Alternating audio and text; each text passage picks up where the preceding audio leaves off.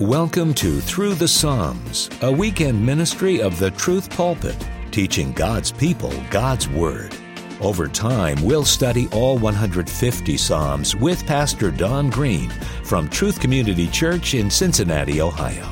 We're so glad you're with us.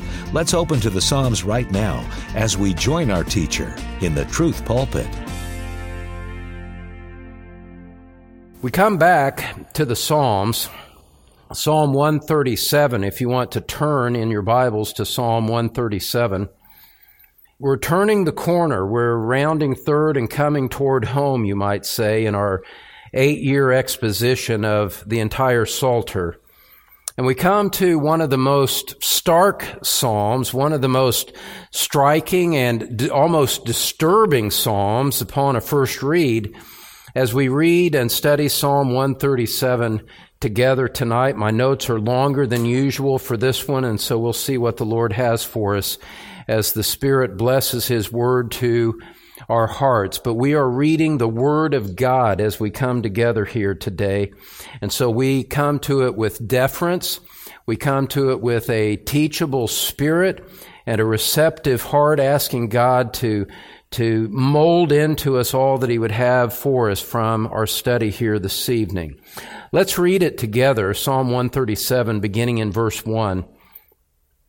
By the rivers of Babylon, there we sat down and wept when we remembered Zion.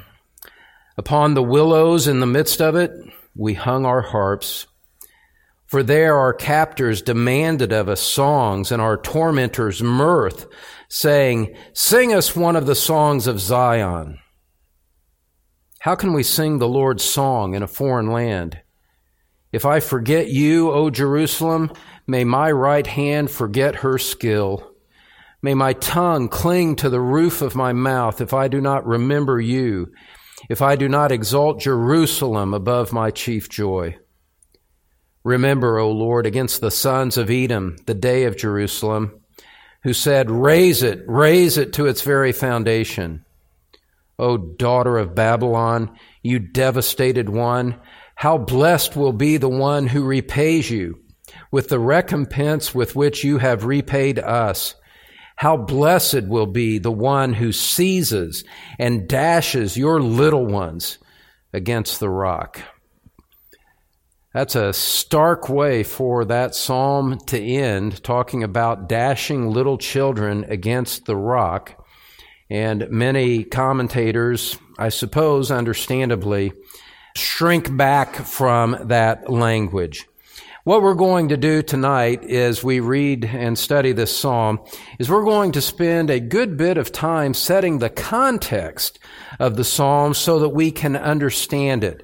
Context is everything in biblical interpretation, and no less is that so as we turn to Psalm 137. We're going to start here. In verse 1, in verse 1, you see the psalmist referring to Zion. And as for those of you that are maybe new visiting us or only recently here, we've said many times that Zion is a poetic name for the city of Jerusalem. And you can see that because Jerusalem itself is mentioned so often in the remainder of the psalm. Verse 5, if I forget you, O Jerusalem. Verse 6, if I do not exalt Jerusalem above my chief joy. Verse 7, the day of Jerusalem. This psalm has something to do with the city of Jerusalem, which is somehow precious in the sight of the psalmist. The city of Jerusalem, Zion, was special, especially in Old Testament times. And if you think about it, you can see why that would be true. God chose Jerusalem to be his unique dwelling place. It was in Jerusalem where the temple was built. It was in the temple where God manifested his presence. It was in Jerusalem where the national feasts took place and, and, and the worship of the nation centered around the city. The religion centered around Jerusalem and the temple that was within it. And so for any pious Jew, for any loyal Jew, for any Jew with spiritual affections in the Old Testament, Jerusalem was special. Jerusalem was set apart as an object of their love and affection. And you can see this in many, many Psalms. And I'm just going to give you Psalms 46, 48, 76, 84, 87, 122. Those six Psalms in one way or another hail Zion as the city of God, hail it as a place to be reverenced and appreciated. For example, in Psalm 48 verses 1 and 2, we read this. It says, Great is the Lord and greatly to be praised in the city of our God, his holy mountain. Beautiful in elevation, the joy of the whole earth is Mount Zion in the far north, the city of the great king.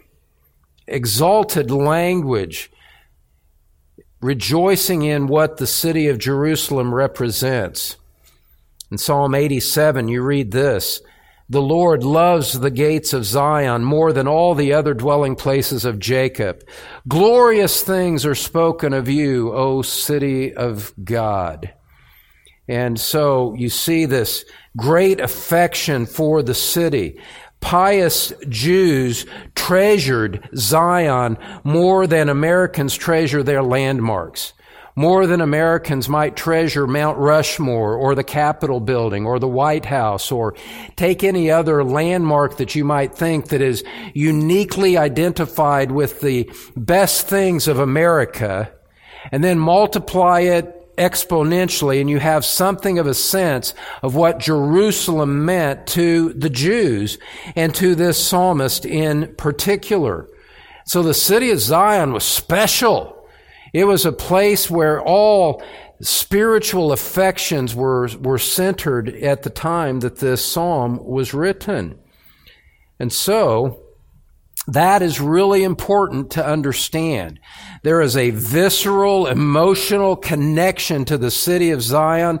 Maybe think about a husband who loves his wife and, and thinks that she's the best person that he's ever met in his life and get, he got to spend life with her and he loves her and cherishes her and looks on her with affection and a beam comes in his eye when he thinks about his dear wife or vice versa, going from the wife to the husband.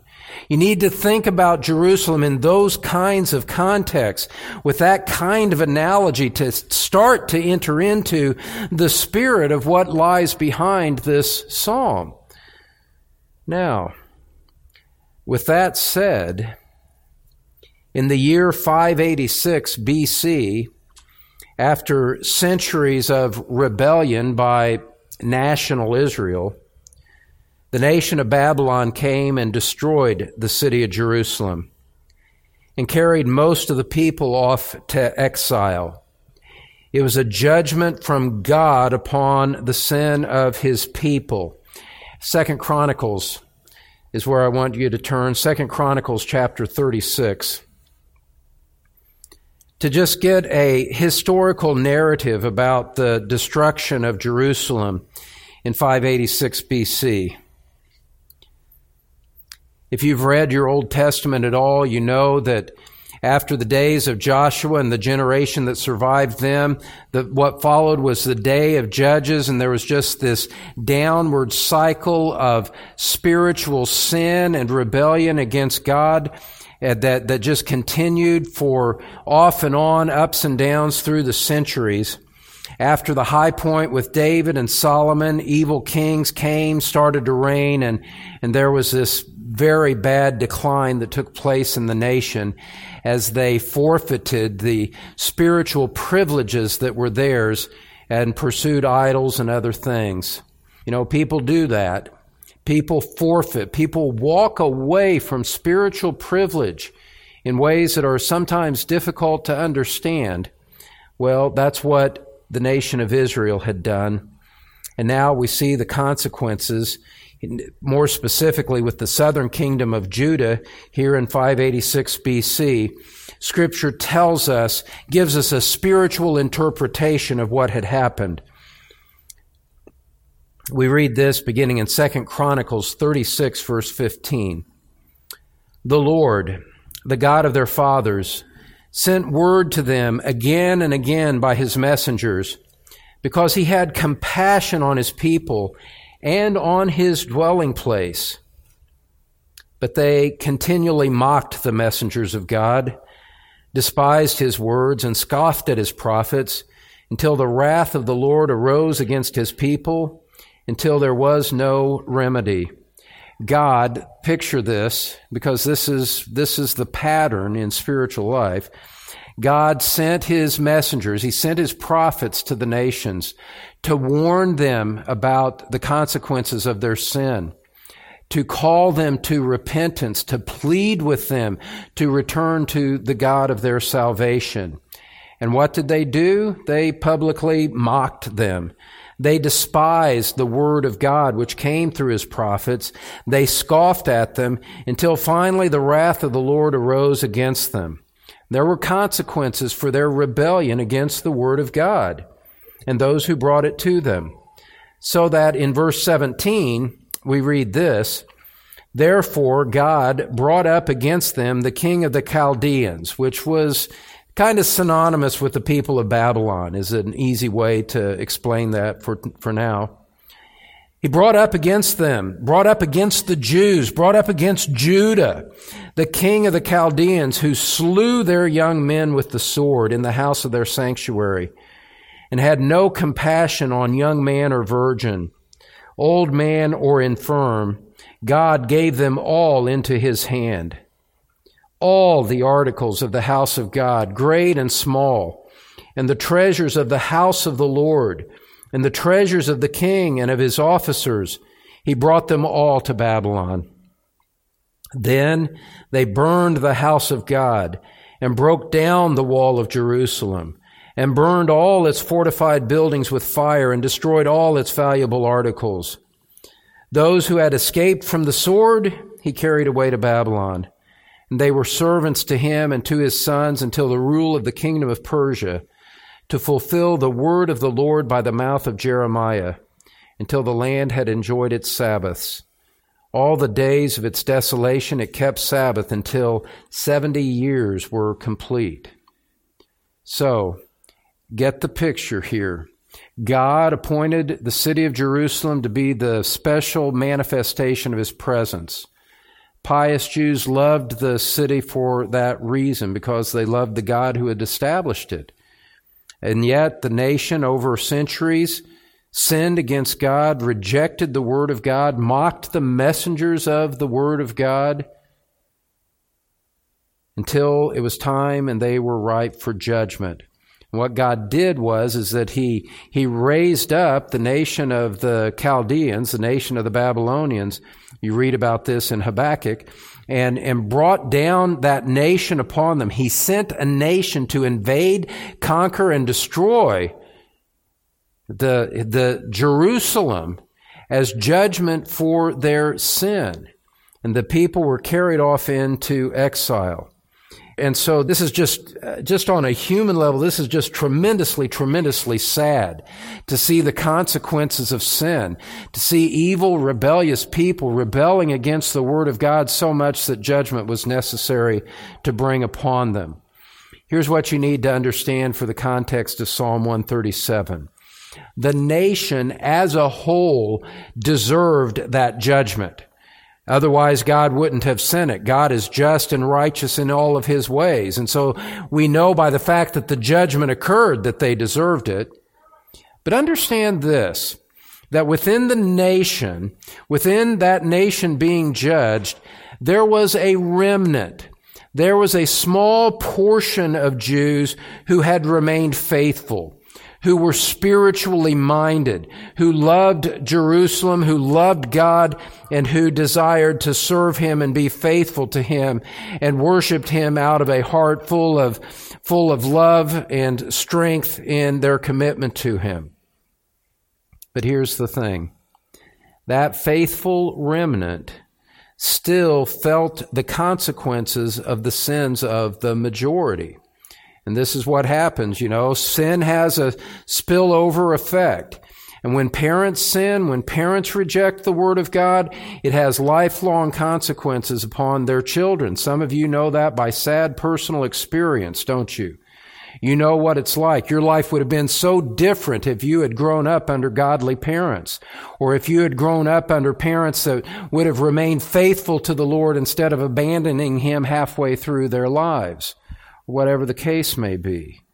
The consequences are felt by others who aren't necessarily guilty of the sins themselves. The consequences, not the guilt. Well, that was the case here in with the Jews. Beyond feeling the consequences of the sins of the majority and understanding the role of Jerusalem in the life of pious Jews, there's a second aspect of context that you need to understand to appreciate Psalm 137, and it's this. The Jews, as they, they saw up close the horrors of ancient war. And what we're about to say, in my opinion, is critical to a right understanding of Psalm 137. In those days, and probably in our day in the nation of Ukraine, it was common for invading armies to, to beat and kill the children of their defeated foes. This was common. This was the nature of warfare at that time. It does not matter what you and I think about the horrors of that. That's what the reality was. And scripture itself describes this in multiple places as being one of the ways that warfare was conducted at the time. So I'm not going to have you turn to these difficult books to find in your Bible. I'm just going to give you the verse references and you can look them up on your own. In the prophet Hosea 10 verse 14, it says, mothers were dashed in pieces with their children. In chapter 13, verse 16 of that same verse, we read this Samaria will be held guilty, for she has rebelled against her God. They will fall by the sword. Their little ones will be dashed in pieces, and their pregnant women will be ripped open. In Nahum, chapter 3, verse 10, a prophecy about the fall of the city of Nineveh. We read this Ethiopia was her might, and Egypt too, without limits.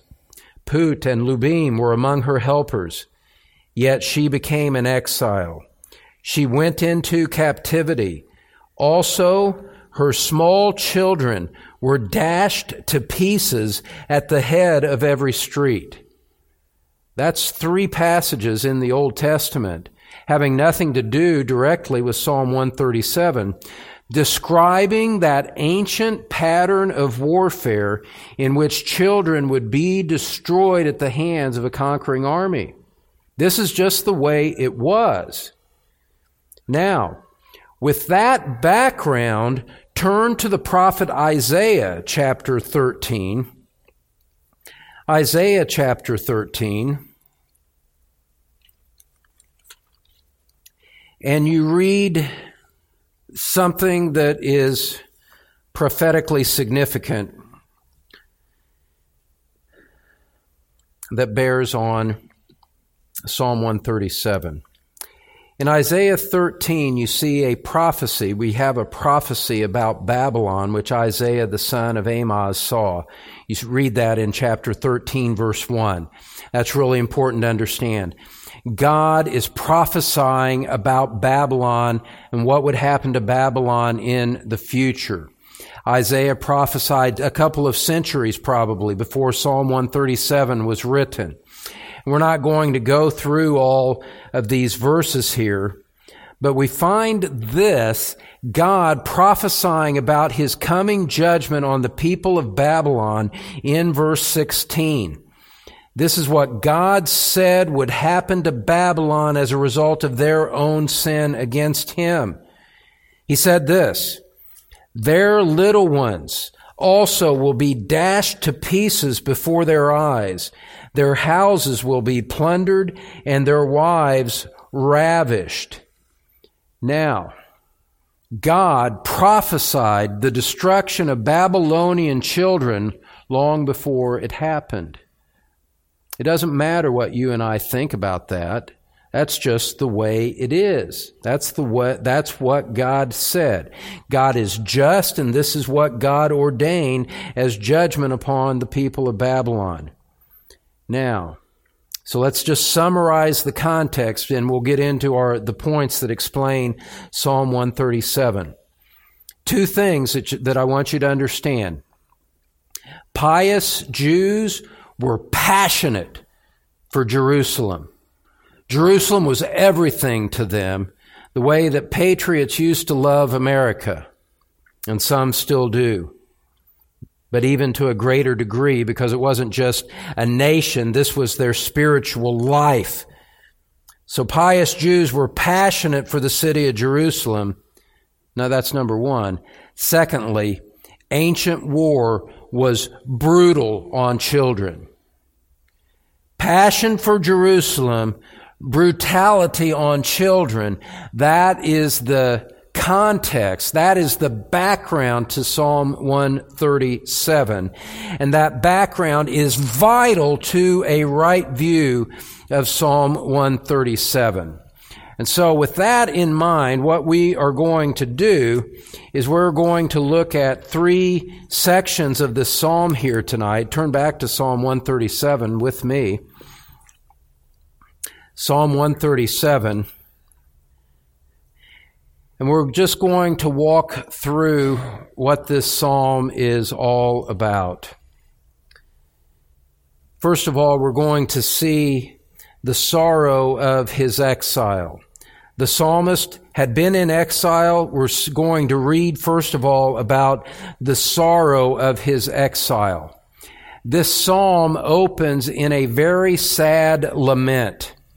It, it just, it, it just, it just drips with tears right from the very beginning. There are, there are tears streaming down the cheek as we open this psalm. Verse 1 By the rivers of Babylon, there we sat down and wept when we remembered Zion. Upon the willows in the midst of it, we hung up our harps. Now, Babylon was situated near two great rivers, the, the Tigris and the Euphrates River. And they had also opened, developed at that time, they had developed a system of canal irrigation in order to, in order to water their crops. And so, so you had these great rivers, you had irrigation that was taking place, it was an alien environment to, compared to the dry climate of Judah's hills and, and valleys that the psalmist would have known and remembered. And so the exile then was almost unbearable to these pious Jews who, who were living in Babylon. They had been removed from their homeland in order to live in a foreign land. The very topography was different than what they were used to. They were away from the temple. They were away from their homeland. They were away from everything that they had cherished. And the homesick sorrow was crushing to them in that condition. They, they longed for home. You know, imagine, imagine us. It's, it's impossible to really contemplate in a nation as large as ours. But imagine our nation being, being taken captive and, and, and we're taken off into exile someplace in the mountains by the Black Sea in Russia or in the lands of Russia. It's just impossible to contemplate how difficult that would be. And so they're weeping as they remember their city. They want to be back there and they can't. They do not have autonomy in order to do that. They are under foreign oppression, they are under foreign obligation, and they are not free to do what they wanted to do. And yet they remember the homeland and they weep in response to the memory. Now, in verse 2, you read, Upon the willows in the midst of it we hung our harps. The willows refer to the trees that were native to the region. And as you know, the harps were the instruments of praise that, that the psalmist often used. Psalmists would often refer to the role of harps in their worship of Yahweh. Psalm 33 verse 2. Give thanks to the Lord with the lyre. Sing praises to him with a harp of ten strings. And in Psalm 57 verses 7 and 8, you read this. My heart is steadfast, O God. My heart is steadfast. I will sing. Yes, I will sing praises. Awake, my glory. Awake, harp and lyre. I will awaken the dawn. And so the harp was, was associated with their most precious and enthusiastic expressions of worship that they enjoyed in their homeland. Now they're away from their homeland. Now they're in exile. Now the judgment hand of God is upon them. And, and you can almost, you can almost picture the wistful scene as a skilled musician takes his harp and hangs it on a branch of a tree, saying, There's no worship here. There's no joy here. There's no use for this harp here. And he wipes the tears away from his eyes turns away from the harp that previously had been his skillful expression of enthusiastic, joyful worship to Yahweh. They are at rock bottom here. And so, in Babylon, the music goes silent. Instead of playing joyful music on their harps, they hung them on the trees, and the strings were silent.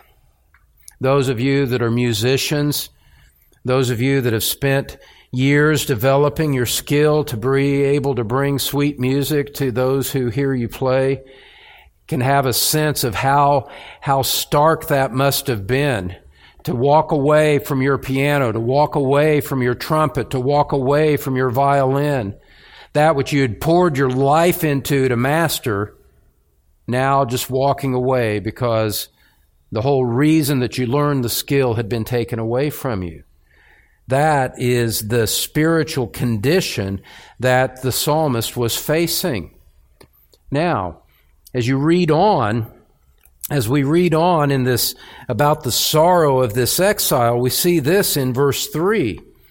We hung up our harps there at the end of verse 2. In verse 3, you read this For there our captors demanded of us songs and our tormentors mirth, saying, Sing us one of the songs of Zion. Here's, picture what's going on. The, the, the Babylonian oppressors come to them, perhaps taunting them, perhaps mocking them, you know, and, and saying, sing us one of the songs in which you celebrate your love for the city of Zion. Well, how grating could that have possibly been on a pious Jew who loved the city of Jerusalem? You want me to sing my song of joy when I'm hundreds of miles away from the city? You want me to sing a song celebrating my city that you and your country uh, yourself destroyed? How can I sing like that? How can I, how can I express joy over Jerusalem when it lies in ruins and its walls are broken down. And you pick up that theme in Nehemiah, the opening chapters of Nehemiah, before he returned to rebuild the walls. Beloved, speaking beloved here tonight, what, what you and I need to do, rather than sitting in judgment of how this psalm ends, our first responsibility is to enter into the mindset of the psalmist if we are going to understand it. Not judge it, not judge it based on, you know, modern conventions or what, you know, modern morality might seem. Our job is not that, not to sit in judgment of the psalmist, but to come and sit down next to him as he weeps under the willow tree and enter into his suffering so that we understand what is being expressed here. That's the only responsible way to deal with this psalm. And understand this as we sit down next to him under the shade of the willow tree in a foreign land far, far from home. It was painful enough to be an exile in that foreign land. But now their masters reminded them of their songs about the security of Zion and the wonder of Zion. And it's a total mo- it makes a total mockery of what the Psalms celebrating Zion were meant to do. Those Psalms were written in order to, in order to in order to think about the temple worship, in order to think about the God who had established it, and, and the joy that we, the Jew, speaking as a Jew, we are the people of God, and we are in the city He has established for His own worship, and His presence is manifested here. That's what those songs were for. Celebrations of joy and gratitude and worship to the God who had so blessed His people to do that. And now, in exile, with the city broken down, they're supposed to sing the songs. It's a complete travesty at the, the thought is a travesty to think about. It would be like it would be like doing this. Think about the songs that that that, that couples choose to play at their wedding day and the, the, the joy and the love and the celebration and the sweetness of that day, standing, making their vows and looking forward to a life full of joy together and just the, the richness of youthful love at the time. And flash forward a few years ahead, and the husband has buried his wife, and his heart is aching and grieving and, and mourning the loss of his beloved. Maybe she died before her time, and he's left alone with his best friend gone. And, and the, and the companion of his youth, and he's, and the bed is cold at night. And imagine how cruel it would be to go to that grieving widower and say, let's sing the song that you sang on your wedding day. That would be, that would be torture. The, the cruelty and the evil of that. To inflict on a grieving heart a song that would bring back memories of times that could not be recaptured. It's unthinkable. And, and, and just the suggestion would be a mockery of the grief that that widower was going through at the time. That gives you a picture. That gives you something of the sympathy that should be evoked for the Jew that's, that's describing this. Demanding their songs of praise reinforced to them that they had lost the reason for their praise of the city of Zion. The psalmist is recalling this as a recent event, perhaps upon his immediate return from the exile. The section reads as a past tense. But the mingled sorrow and irritation and cruelty of the suggestion that they sing was too much to bear. It was too much. If you want another picture to, to enter into the, enter into the moment, that he's describing. Imagine this. Imagine this, beloved. Imagine telling a grieving mother who had just buried her beloved infant child. Imagine going up and saying, I want to hear you sing the lullaby that you used to sing when you put your child to sleep. It's cruel.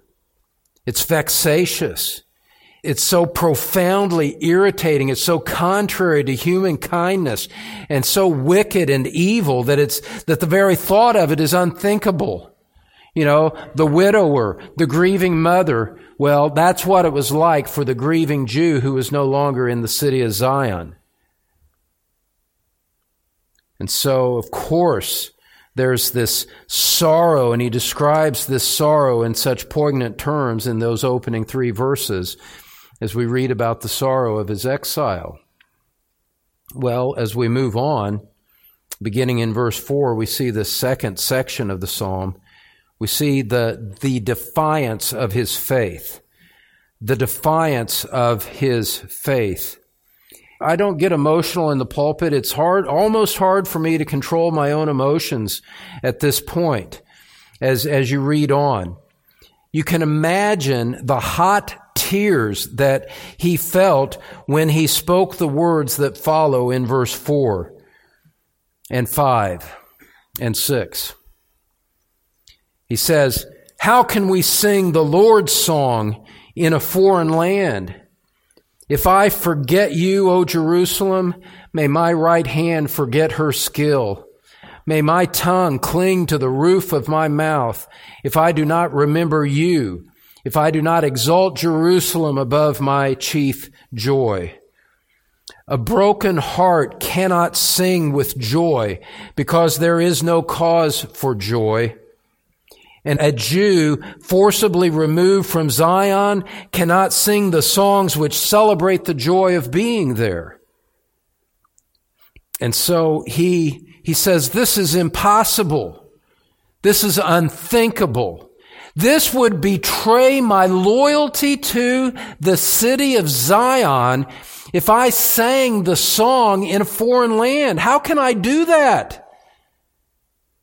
How can I sing the Star Spangled Banner when I've been captured and I am, and I am under foreign rule thousands of miles across an ocean in a different place? How can I do that? How can I act like it's for the 4th of July when I'm under foreign domination and I don't have my freedom anymore. And so, what you see in verses 5 and 6 is his utter defiance, the, the, the courage and, and, and, the, and the spirit that, that, that it underlies verses 5 and 6 is, is a, is an expression of a deep rooted faith and a deep rooted loyalty to Yahweh that is one of the most remarkable statements of faithfulness to God under, under torment that could possibly be imagined. In the face of a demand from his taskmaster saying, sing a song, he says, I won't sing. And he says in verse 5, If I forget you, O Jerusalem, may my right hand forget her skill. May my tongue cling to the roof of my mouth if I do not remember you if I do not exalt Jerusalem above my chief joy. These verses represent the, the threat of a self curse. He pronounces a curse on himself if he forgets Jerusalem. For a musician, to, for a harpist to lose his, uh, the ability of his right hand for a vocalist to lose the ability of the tongue and the tongue to stick to the roof of the mouth would be the utter end of his talent. Everything that made him a special, uh, a special uh, participant in worship would be gone if his right hand lost its skill, if his tongue lost the ability to sing. He wishes that loss upon himself if he forgets Jerusalem. In other words, what he's saying is, my musical talents do not matter in and of themselves. They are not an end in themselves. I use my talent in order to praise God and I will not be joyful while I am separated from my home. I will not, I, I'm not here to perform on command. I perform out of, out of a joyful vertical response to the God who saved me. I have a friend who's a, who's a good vocalist. And uh, we talked about this one time. And he actually, he, he told me in, in, in circumstances far less grating than what we have here in Psalm 137, He made it plain to me. He won't sing on, on demand. He said, You know, that's not why I sing. I sing for the Lord. I, I sing out of the joy of my heart, but I'm not here to be hired by someone to just sing whatever they want whenever they want me to. Doesn't work that way. His talents, his talents are set apart for the use in, in, worship to God, not at the, not simply to please the carnal desires of unsanctified men. I respect him for that. This is something of what the psalmist is saying. No, no, my talent isn't, isn't available for your amusement and to mock me with. I won't sing. And that combination of defiance toward his captors and loyalty to God and the city of Jerusalem lead to the climax of the psalm as we look at point number three the curse on his enemies. The curse on his enemies. He, he forcibly rejects compliance with the demand. His loyalty to his homeland is fierce. And understand, I'll say it again, understand that this is the fruit of faith. This is, you know, James says that faith without works is dead. This is the works of true faith in exile. And his loyalty to the homeland is supreme. He's, he's offended. He's offended by his captors. He's, he's sorrowing over exile as he says these things in verse 7. He says, we'll read, we'll read verses 7 through 9. Remember, O Lord, against the sons of Edom the day of Jerusalem, who said, Raze it, raze it to its very foundation. O daughter of Babylon, you devastated one, how blessed will be the one who repays you with the recompense with which you have repaid us. How blessed will be the one who seizes and dashes your little ones against the rock. Now, the sons of Edom, described there in verse 7, they were the descendants of Jacob's son Esau. They were distant relatives to the Jews. But on the day that Jerusalem fell, they were supporting the invaders. They weren't coming to the support of their, of their kinsmen. Obadiah prophesied against Edom on per, this particular ground. And, and because they supported the Babylonians against the children of Israel, the psalmists asked God to remember, to remember them and to judge them for it.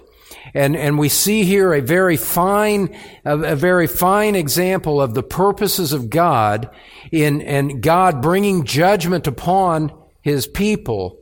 But that does not give liberty to the enemies of Israel to rejoice over it. They are sinning and they're rejoicing over it. They're rejoicing over the hardship and sorrow being inflicted upon the Jews, and that was sinful. That was wrong. There should have been sympathy for their kinsmen, but they had none of that.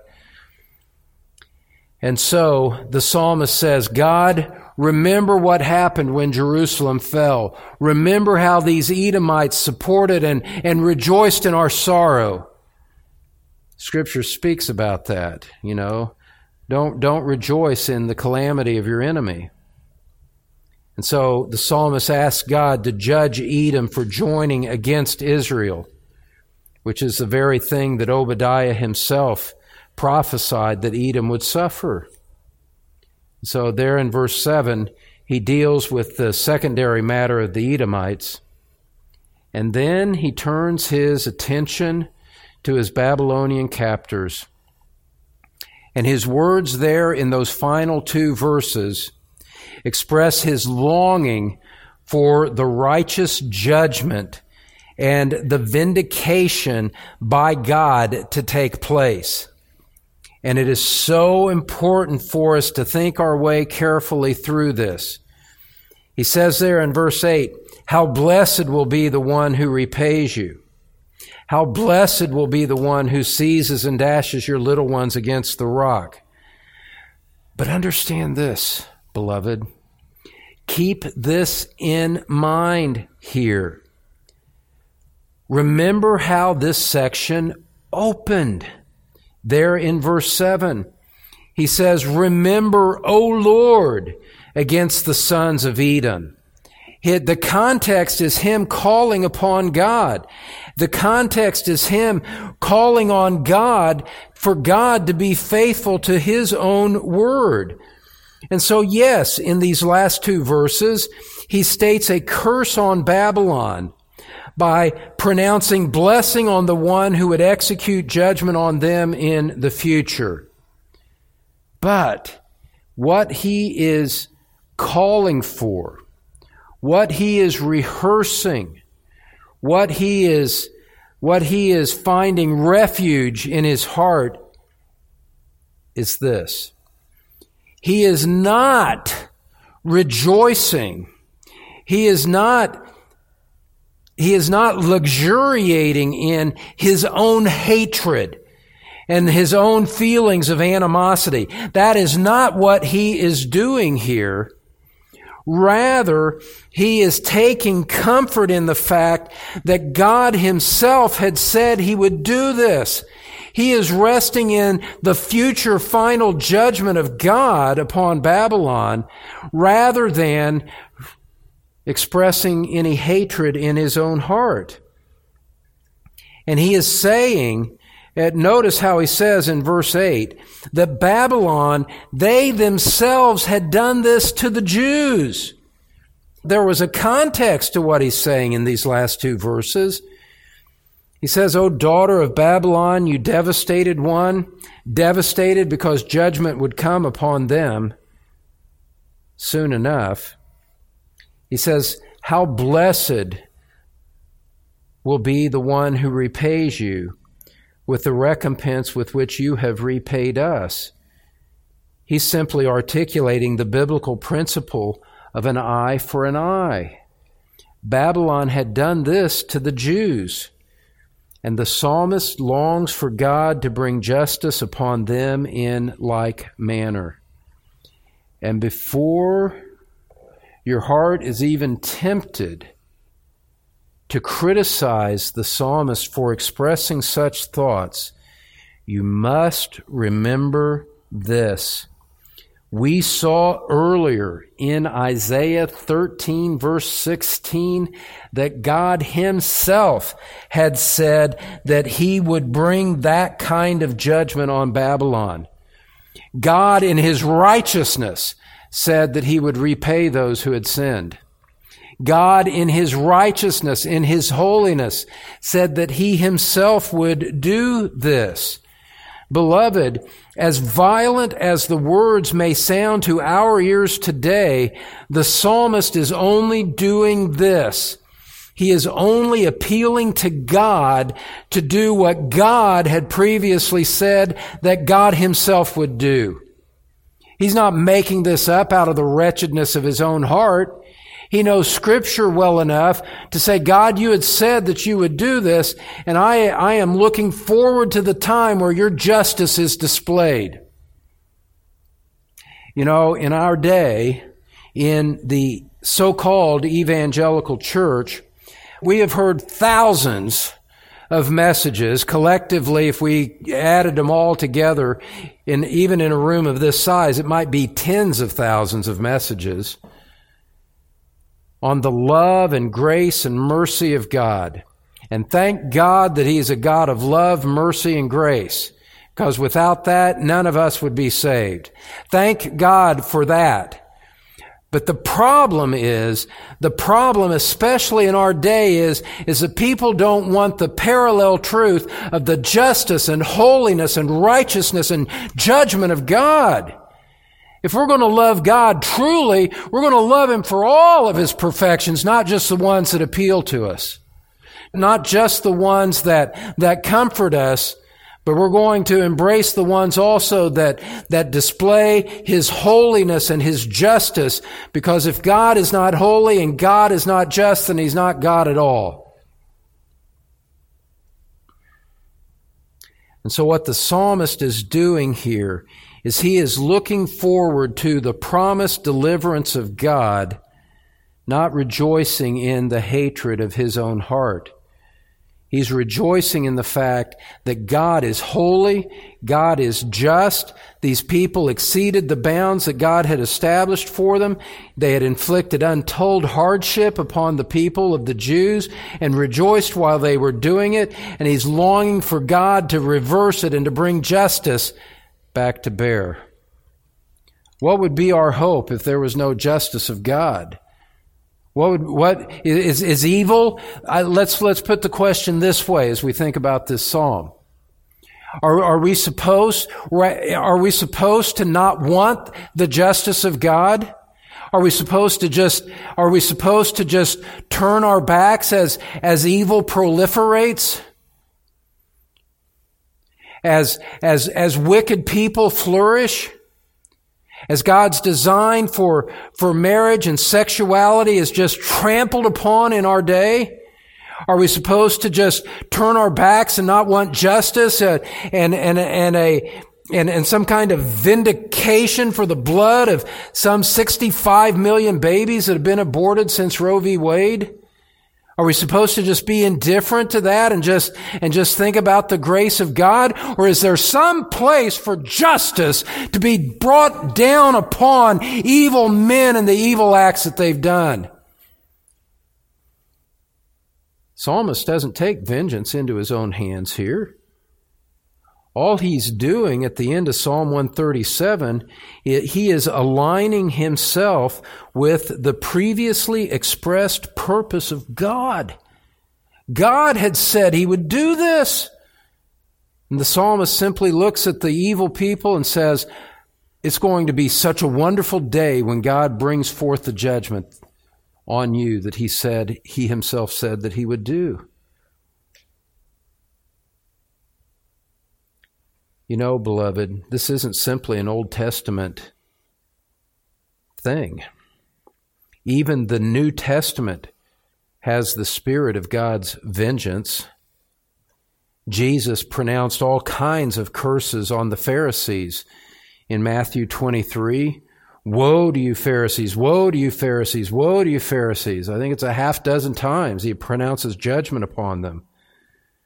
The Apostle Paul pronounced a curse on those who preach a different gospel in the book of Galatians, chapter 1, verses 8 and 9.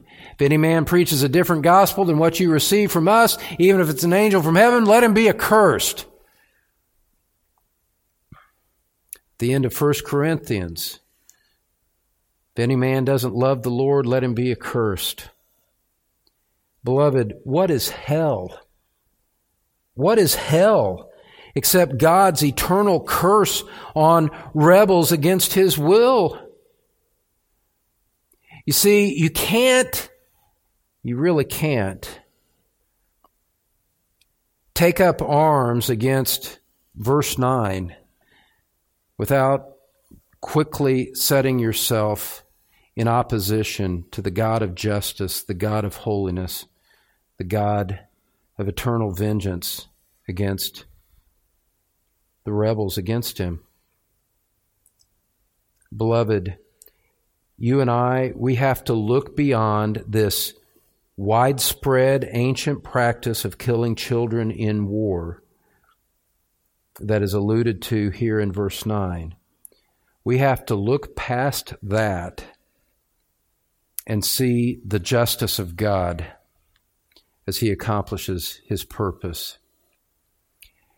And as you and I look upon the justice of God, we should quickly turn our eyes to Calvary, where God poured out his justice on his own Son, our blessed Lord Jesus, judged his Son for the sins of his people that Christ, who is God Himself in human flesh, bore the curse on our behalf in order that we might be saved. And in Christ, the justice and mercy of God met. The love and holiness of God met in the person of Christ as He bore our sins in His body on the cross so that everyone who believes in him might be saved. Dead, buried, resurrected, ascended, interceding for his saints, one day coming again. No, beloved, no, beloved, to, to object to the justice of God is to undo biblical salvation. And so we come to see that the nature of God's judgment reveals the nature of His holiness. God is so holy and God so hates sin that it must be judged. And as we remember the justice of God, we remember the greater curse that Christ bore on our behalf. Turn with me to the book of Galatians, chapter 3. Just after the Corinthian epistles. Galatians chapter 3.